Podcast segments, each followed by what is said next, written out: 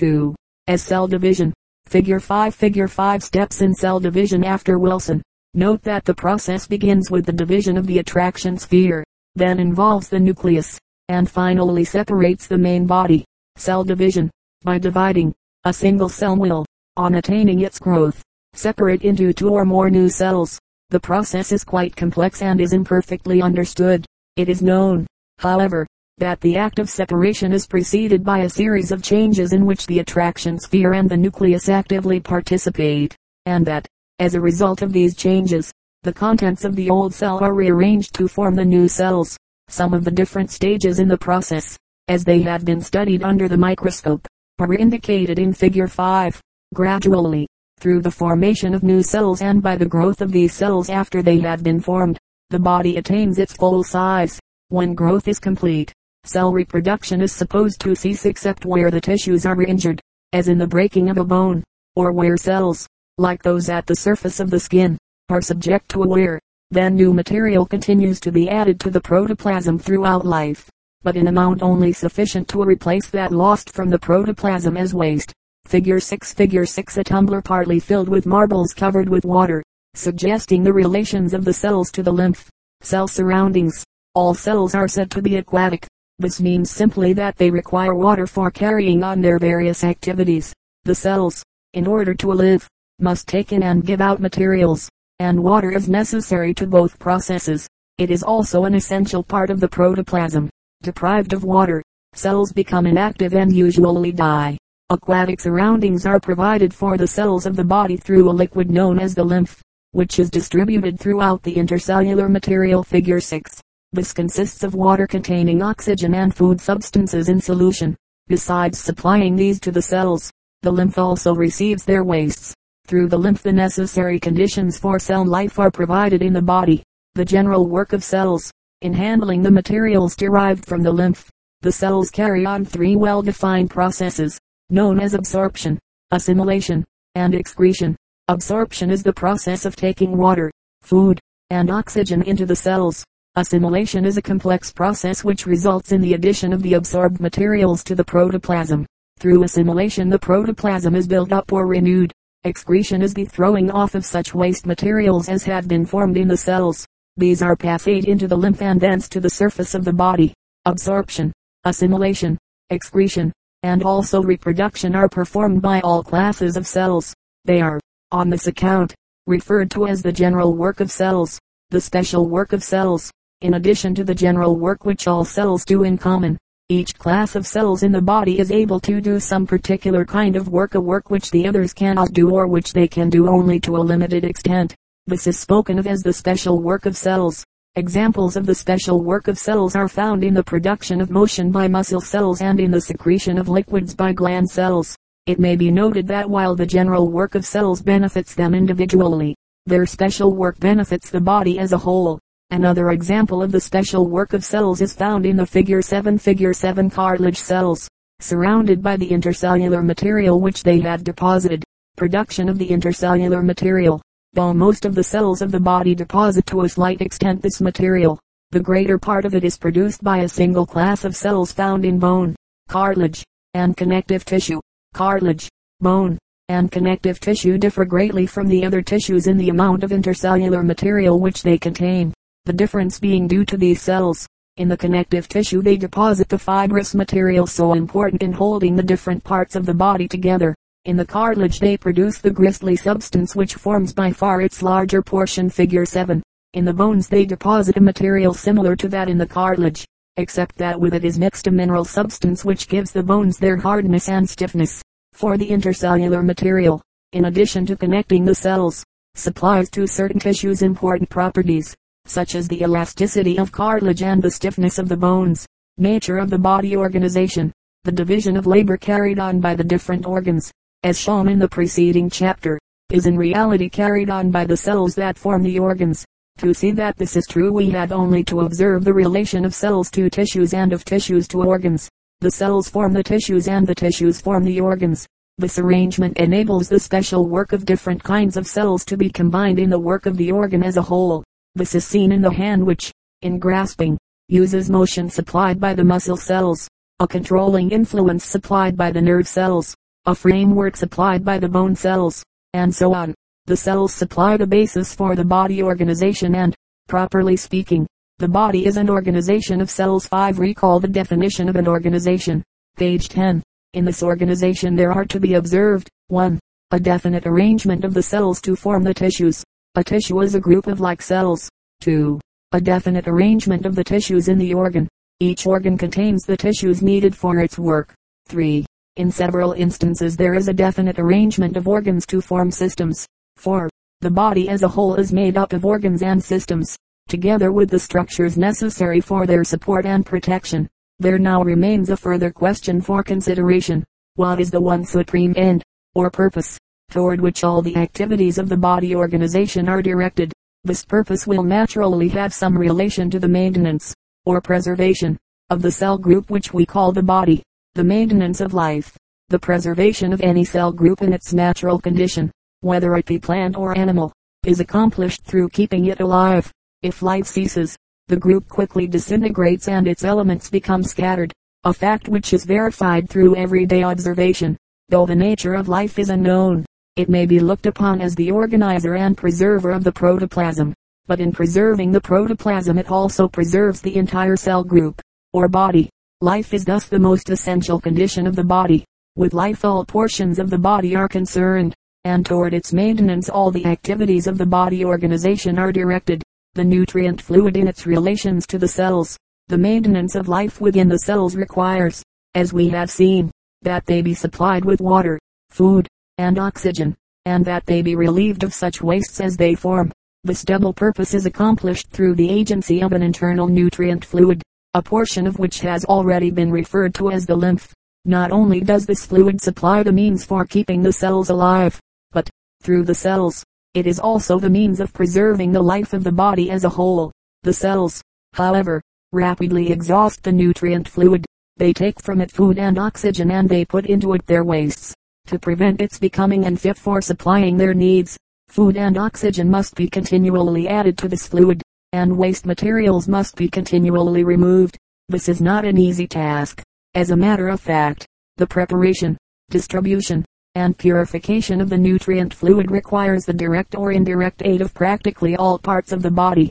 It supplies for this reason a broad basis for the division of labor on the part of the cells, relation of the body to its environment.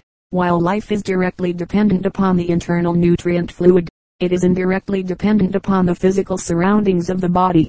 Herein lies the need of the external organs the feet and legs for moving about, the hands for handling things, the eyes for directing movements, etc. That the great needs of the body are supplied from its surroundings are facts of common experience. Food, shelter, air, clothing, water, and the means of protection are external to the body and form a part of its environment. In making the things about him contribute to his needs, man encounters a problem which taxes all his powers. Only by toil and hardship, by the sweat of his brow, has he been able to arrest from his surroundings the means of his sustenance the main physiological problems. The study of the body is thus seen to resolve itself naturally into the consideration of two main problems. 1. That of maintaining in the body a nutrient fluid for the cells. 2. That of bringing the body into such relations with its surroundings as will enable it to secure materials for the nutrient fluid and satisfy its other needs. The first problem is internal and includes the so-called vital processes, known as digestion, circulation, respiration, and excretion. The second problem is external, as it were, and includes the work of the external organs, the organs of motion and of locomotion and the organs of special sense. These problems are closely related, since they are the two divisions of the one problem of maintaining life. Neither can be considered independently of the other. In the chapter following is taken up the first of these problems. Summary. The individual parts, or units, that form the body organization are known as cells. These consist of minute but definitely arranged portions of protoplasm and are held together by the intercellular material. They build up the body and carry on its different activities. The tissues are groups of like cells. By certain general activities the cells maintain their existence in the tissues and by the exercise of certain special activities they adapt the tissues to their purposes in the body. The body, as a cell organization, has its activities directed under normal conditions toward a single purpose that of maintaining life. In the accomplishment of this purpose a nutrient fluid is provided for the cells and proper relations between the body and its surroundings are established. Exercises 1. If a tissue be compared to a brick wall, to what do the separate bricks correspond? To what the mortar between the bricks? 2. Draw an outline of a typical cell, locating and naming the main divisions. 3. How do the cells enable the body to grow? Describe the process of cell division. 4. How does the general work of cells differ from their special work? Define absorption, excretion, and assimilation as applied to the cells. 5. Compare the conditions surrounding a one-celled animal, living in water, to the conditions surrounding the cells in the body. 6. What is meant by the term environment? How does man's environment differ from that of a fish? 7. What is the necessity for a nutrient fluid in the body? 8. Why is the maintenance of life necessarily the chief aim of all the activities of the body? 9.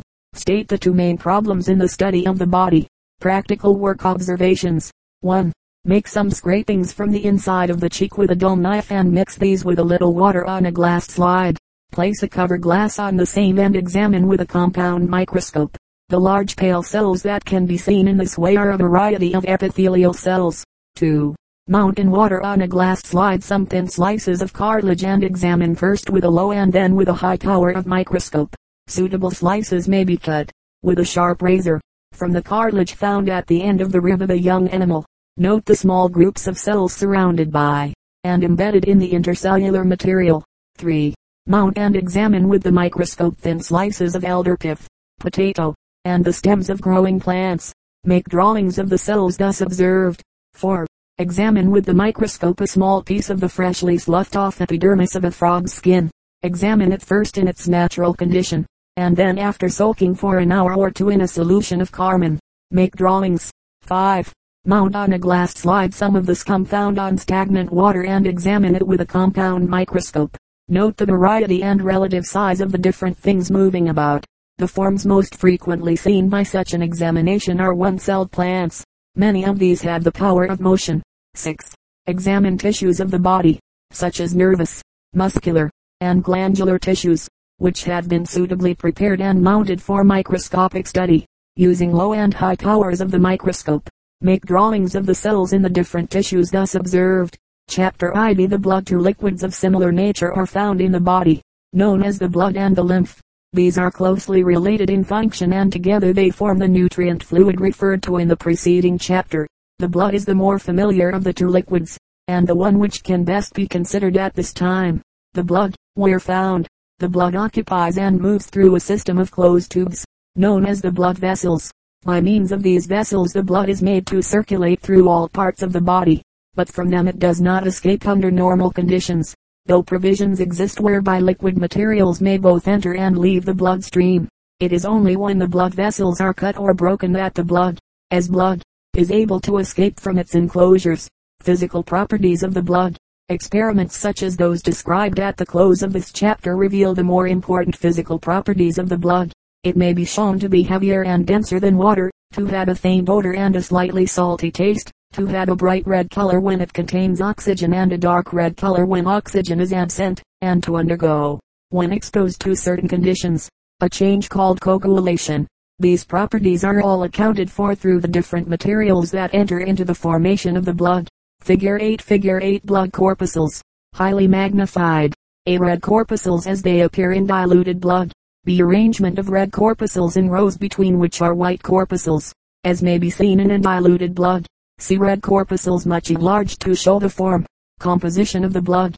To the naked eye the blood appears as a thick but simple liquid, but when examined with a compound microscope, it is seen to be complex in nature, consisting of at least two distinct portions. One of these is a clear, transparent liquid, while the other is made up of many small, round bodies that float in the liquid. The liquid portion of the blood is called the plasma. The small bodies are known as corpuscles. Two varieties of corpuscles are described the red corpuscles and the white corpuscles figure 8. Other round particles, smaller than the corpuscles, may also be seen under favorable conditions. These latter are known as blood platelets. Red corpuscles. The red corpuscles are classed as cells, although, as found in the blood of man and the other mammals figure 9, they have no nuclei. 6. Each one consists of a little mass of protoplasm, called the stroma, which contains a substance having a red color, known as hemoglobin. The shape of the red corpuscle is that of a circular disc with concave sides. It has a width of about 1 3200 of an inch 7.9 microns 7 and a thickness of about 1 13,000 of an inch 1.9 microns. The red corpuscles are exceedingly numerous, there being as many as 5 millions in a small drop 1 cubic millimeter of healthy blood, but the number varies somewhat and is greatly diminished during certain forms of disease. Figure 9 Figure 9 Red corpuscles from various animals. Those from mammals are without nuclei while those from birds and cold-blooded animals had nuclei. It is the function of the red corpuscles to serve as oxygen carriers for the cells. They take up oxygen at the lungs and release it at the cells in the different tissues. 8. The performance of this function depends upon the hemoglobin. Hemoglobin. This substance has the remarkable property of forming, under certain conditions, a weak chemical union with oxygen and, when the conditions are reversed, of separating from it. It forms about nine-tenths of the solid matter of the red corpuscles and to it is due the colors of the blood. When united with the oxygen it forms a compound, called oxyhemoglobin, which has a bright red color. The hemoglobin alone has a dark red color. These colors are the same as those of the blood as it takes on and gives off oxygen. The stroma, which forms only about one-tenth of the solid matter of the corpuscles, serves as a contrivance for holding the hemoglobin.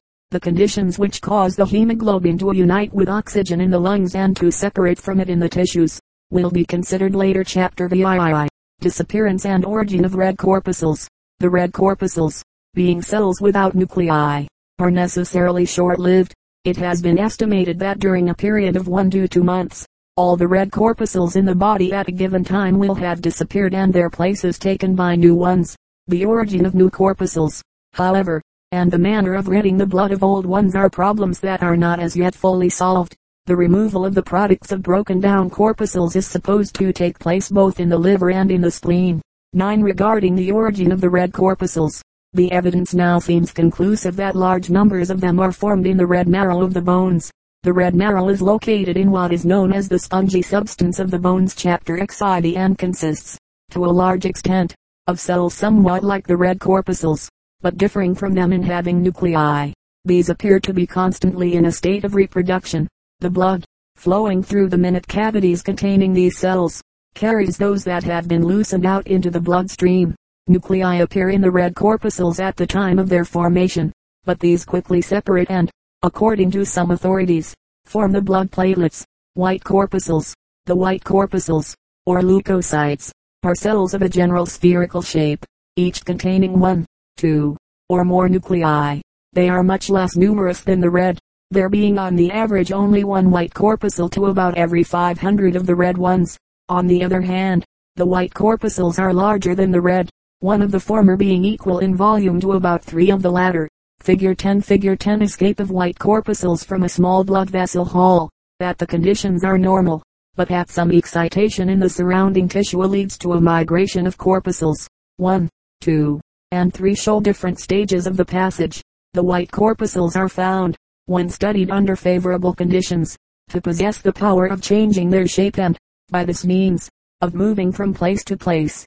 This property enables them to penetrate the walls of capillaries and to pass with the lymph in between the cells of the tissues. The white corpuscles are, therefore, not confined to the blood vessels, as are the red corpuscles, but migrate through the intercellular spaces figure 10. If any part of the body becomes inflamed, the white corpuscles collect there in large numbers, and, on breaking down, they form most of the white portion of the sore, called the pus. New white corpuscles are formed from old ones, by cell division. Their production may occur in almost any part of the body, but usually takes place in the lymphatic glands chapter VI and in the spleen, where conditions for their development are especially favorable. In these places they are found in great abundance and in various stages of development. Functions of white corpuscles.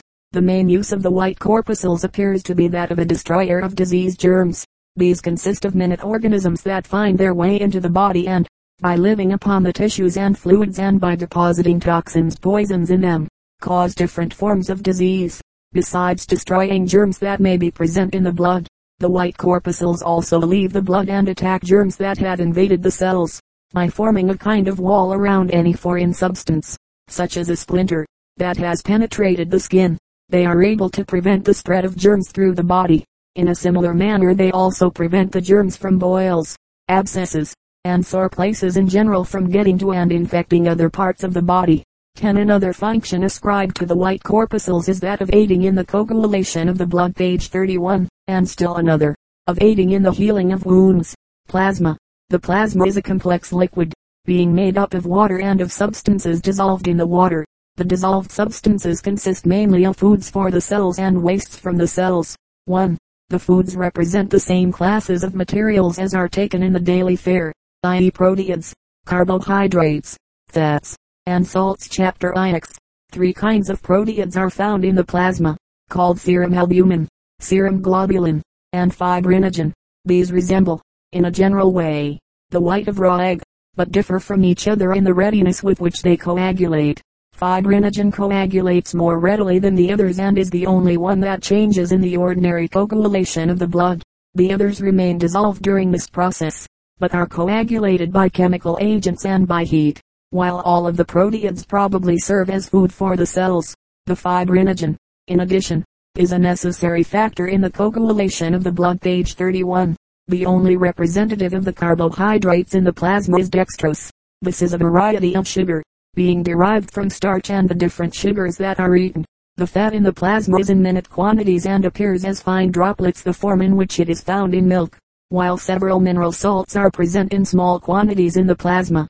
Sodium chloride, or common salt, is the only one found in any considerable amount. The mineral salts serve various purposes, one of which is to cause the proteids to dissolve in the plasma. 2. The wastes are formed at the cells, Once they are passed by the lymph into the blood plasma, they are carried by the blood until removed by the organs of excretion. The two waste products found in greatest abundance in the plasma are carbon dioxide and urea. The substances dissolved in the plasma form about 10% of the whole amount. The remaining 90% is water. Practically all the constituents of the plasma, except the wastes, enter the blood from the digestive organs. Purposes of water in the blood. Not only is water the most abundant constituent of the blood, it island in some respects, the most important. It is the liquefying portion of the blood, holding in solution the constituents of the plasma and floating the corpuscles. Deprived of its water, the blood becomes a solid substance. Through the movements of the blood the water also serves the purpose of a transporting agent in the body. The cells in all parts of the body require water and this is supplied to them from the blood. Water is present in the corpuscles as well as in the plasma and forms about 80% of the entire volume of the blood. Coagulation of the blood. If the blood is exposed to some unnatural condition, such as occurs when it escapes from the blood vessels, it undergoes a peculiar change known as coagulation. 11. In this change the corpuscles are collected into a solid mass, known as the clot, thereby separating from a liquid called the serum. The serum, which is similar in appearance to the blood plasma, differs from that liquid in one important respect as explained below. Causes of coagulation. Although coagulation affects all parts of the blood, only one of its constituents is found in reality to coagulate. This is the fibrinogen. The formation of the clot and the separation of the serum is due almost entirely to the action of this substance. Fibrinogen is for this reason called the coagulable constituent of the blood. In the plasma the fibrinogen is in a liquid form, but during coagulation it changes into a white, stringy solid, called fibrin. This appears in the clot and is the cause of its formation, forming as a network of exceedingly fine and very delicate threads figure 11 throughout the mass of blood that is coagulating. The fibrin first entangles the corpuscles and then, by contracting, draws them into the solid mass or clot. 12. The contracting of the fibrin also squeezes out the serum. This liquid contains all the constituents of the plasma except the fibrinogen. Figure 11 Figure 11 Fibrin threads after Ranvier. These by contracting draw the corpuscles together and form the clot. Fibrin ferment and calcium. Most difficult of all to answer have been the questions, what causes the blood to coagulate outside of the blood vessels and what prevents its coagulation inside of these vessels. The best explanation offered as yet upon this point is as follows. Fibrinogen does not of itself change into fibrin, but is made to undergo this change by the presence of another substance, called fibrin ferment. This substance is not a regular constituent of the blood, but is formed as occasion requires. It is supposed to result from the breaking down of the white corpuscles, and perhaps also from the blood platelets, when the blood is exposed to unnatural conditions. The formation of the ferment leads in turn to the changing of the fibrinogen into fibrin. Another substance which is necessary to the process of coagulation is the element calcium. If compounds of calcium are absent from the blood, coagulation does not take place. These are, however, regular constituents of healthy blood. Whether the presence of the calcium is necessary to the formation of the ferment or to the action of the ferment upon the fibrinogen is unknown. Purpose of coagulation. The purpose of coagulation is to check the flow of blood from wounds. The fact that the blood is contained in and kept flowing continuously through a system of connected vessels causes it to escape rapidly from the body whenever openings in these vessels are made. Clots form at such openings and close them up, stopping in this way the flow that would otherwise go on indefinitely. Coagulation, however, does not stop the flow of blood from the large vessels. From these the blood runs with too great force for the clot to form within the wound. Time required for coagulation the rate at which coagulation takes place varies greatly under different conditions. It is influenced strongly by temperature, heat hastens and cold retards the process. It may be prevented entirely by lowering the temperature of the blood to near the freezing point. The presence of a foreign substance increases the rapidity of coagulation, and it has been observed that bleeding from small wounds is more quickly checked by covering them with linen or cotton fibers. The fibers in this case hasten the process of coagulation. Quantity of blood. The quantity of blood is estimated to be about one thirteenth of the entire weight of the body. This for the average individual is an amount weighing nearly 12 pounds and having a volume of nearly one and one half gallons. About 46% by volume of this amount is made up of corpuscles and 54% of plasma. Of the plasma about 10% consists of solids and 90% of water. As already stated, functions of the blood. The blood is the great carrying, or distributing, agent in the body. Through its movements considered in the next chapter it carries food and oxygen to the cells and waste materials from the cells. Much of the blood may, therefore, be regarded as freight in the process of transportation. The blood also carries, or distributes, heat. Taking up heat in the warm parts of the body, it gives it off at places having a lower temperature. This enables all parts of the body to keep at about the same temperature. In addition to serving as a carrier, the blood has antiseptic properties, i.e. it destroys disease germs. While this function is mainly due to the white corpuscles, it is due in part to the plasma. 13. Through its coagulation, the blood also closes leaks in the small blood vessels. The blood is thus seen to be a liquid of several functions. Figure 12 Figure 12 A balanced change in water. The level remains constant although the water is continually changing, suggestive of the changes in the blood. Changes in the blood. In performing its functions in the body the blood must of necessity undergo rapid and continuous change. The red corpuscles, whose changes have already been noted, appear to be the most enduring constituents of the blood. The plasma is the portion that changes most rapidly. Yet in spite of these changes the quantity and character of the blood remain practically constant. 14. This is because there is a balancing of the forces that bring about the changes. The addition of various materials to the blood just equals the withdrawal of the same materials from the blood. Somewhat as a vessel of water figure 12 having an inflow and an outflow which are equal in amount may keep always at the same level. The balancing of the intake and outgo of the blood keeps its composition about the same from time to time. Hygiene of the blood. The blood, being a changeable liquid, is easily affected through our habits of living, since it may be affected for ill as well as for good. One should cultivate those habits that are beneficial and avoid those that are harmful in their effects. Most of the hygiene of the blood, however, is properly included in the hygiene of the organs that act upon the blood a fact which makes it unnecessary to treat this subject fully at this time. From a health standpoint, the most important constituents of the blood are, perhaps, the corpuscles. These are usually sufficient in number and vigor in the blood of those who take plenty of physical exercise accustom themselves to outdoor air and sunlight, sleep sufficiently, and avoid the use of injurious drugs. On the other hand, they are deficient in quantity and inferior in quality in the bodies of those who pursue an opposite course. Impurities not infrequently find their way into the blood through the digesti